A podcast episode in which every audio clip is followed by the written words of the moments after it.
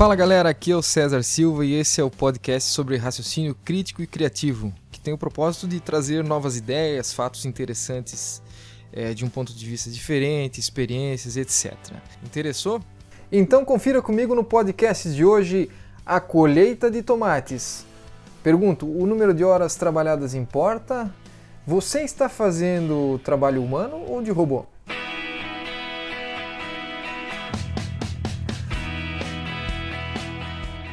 Uns anos atrás, um amigo meu foi para Nova Zelândia fazer um intercâmbio, conhecer outra cultura, viajar um pouco, melhorar seu inglês é, e, se possível, também levantar uma, uma graninha trabalhando em algum emprego temporário por lá.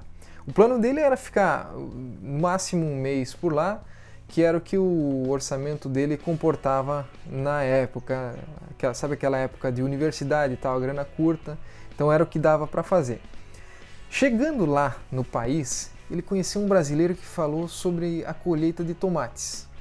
Tinha um fazendeiro lá que pagava uma boa quantidade de dinheiro, pelo menos boa quantidade para os estudantes, para fazer a colheita manual da safra de tomates. E o princípio era bem simples: quanto mais você colhe, mais você ganha. E o pagamento é diário logo após entregar as caixas lá para o fazendeiro um baita negócio para um estrangeiro recém-chegado ao país e que ia ficar um pouco, pouco tempo lá. Então ele foi na fazenda e já começou a trabalhar no mesmo dia em que chegou lá na colheita de, de tomates. Então colhe o tomate, põe na caixa plástica, quando encher a caixa, põe a caixa no caminhão e no final do, do primeiro dia ele conseguiu colher já algo em torno de 10 caixas. Ganhou o pagamento e foi descansar.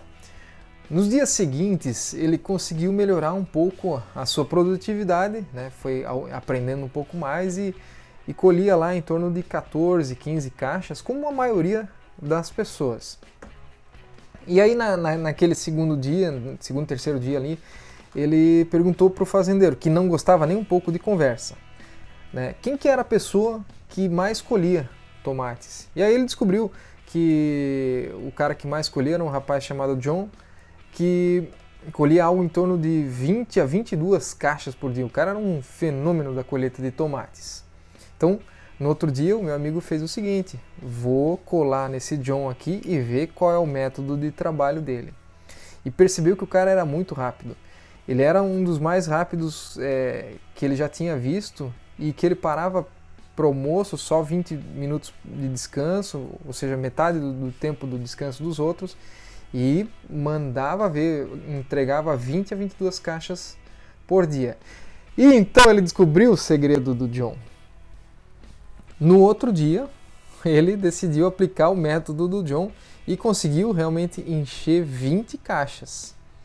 Foi lá no final do dia e quando foi receber o pagamento, ele percebeu que ganhou menos do que no, no dia anterior, que, quando ele tinha enchido, enchido 12 caixas. Foi então que ele descobriu lá pelo sétimo dia de trabalho, que o fazendeiro levava em consideração a qualidade dos tomates colhidos e ponderava o pagamento por tal critério também, que era mais importante que a quantidade. Ou seja, a qualidade do meu amigo caiu drasticamente quando ele decidiu dobrar o número de caixas e ele foi pago de acordo com seu nível de serviço. Aqui entra aquele ditado: Preço de banana, serviço de macaco. E o princípio usado por esse fazendeiro é já bem conhecido há mais de 300 anos, quando o Adam Smith escreveu A Riqueza das Nações. Então a lógica vigente desde então é por que, que uma empresa deveria pagar por um artesão excelente se a empresa pode dividir o trabalho desse cara em 15, 20 partes, transformar em uma linha de montagem pagar 10 vezes menos para esses trabalhadores. Por quê? Dessa forma, as empresas não precisariam de trabalhadores especializados e conseguiriam substituí-los facilmente, pois o trabalho era simples e aí mantinha também a mesma qualidade. O que acontece quando tu divide esse, esse trabalho especializado e de qualidade em micropartes? Ah, essas micropartes só precisam seguir instruções especificadas e são pagos por muito pouco, porque eles são facilmente substituídos, volto amanhã para seguir as instruções e ganhar salário de novo. Uma troca bem justa, né? As pessoas não precisam nem pensar nem no que, nem por que estão fazendo trabalho. Só vem aqui, faz isso aqui e acabou. Às vezes os trabalhadores vão se sentir um pouco deprimidos, tristes, mas aí a gente dá umas férias, dá um aumento, dá um carro, quem sabe, dependendo da posição do, do trabalhador, né? E nesse momento eu estou pensando, pobres trabalhadores de chão de fábrica. É, tem que seguir o padrão. Eu nunca vi ninguém falar que padronizar alguma atividade, principalmente relacionado ao trabalho, era algo ruim. Todos dizem assim, ó, deveríamos padronizar todo trabalho ou tarefa, mas é claro, todo trabalho abaixo do meu. O meu trabalho é muito complexo para ser padronizado. E é exatamente isso o que o chefe desse cara do trabalho complexo está pensando, que o meu trabalho ou abaixo de mim tudo deve ser padronizado.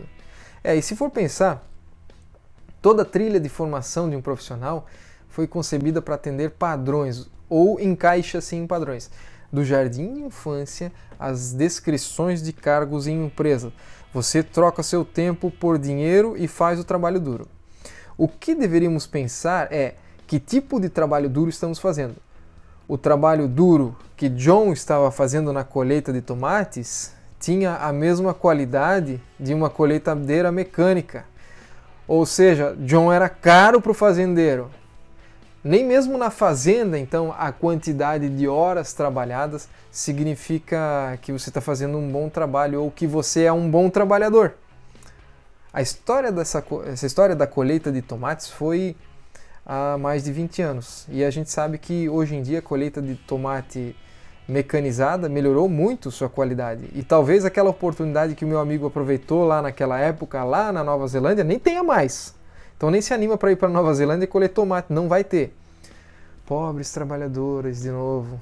É, só que agora os empregos migraram da colheita de tomate para para fábrica de colheitadeiras, para fábricas de selecionadoras automáticas, para programadores, para mantenedores de robôs, encaixa, enca, robôs encaixotadores de tomates. Ah, você não tem é, competência para isso? Daí fica complicado. Não tem saída. O ser humano deve começar a pensar de forma diferente, pois os robôs estão reclamando seus postos de trabalho e quando eu falo seus, eu refiro aos seus dos robôs. Os robôs eles estão tomando os postos de trabalhos que são deles e não dos humanos. E aí fica a pergunta: que tipo de trabalho você está fazendo? Humano ou robô? Obrigado por ter escutado o nosso podcast. Se você gostou, siga-nos lá no, no LinkedIn, Learn Limitada, escute os outros episódios no podcast e siga no Instagram o arroba Silva79. Conheça também o projeto Cientista do Bem. Acesse cientistadobem.com. Um abraço e até a próxima.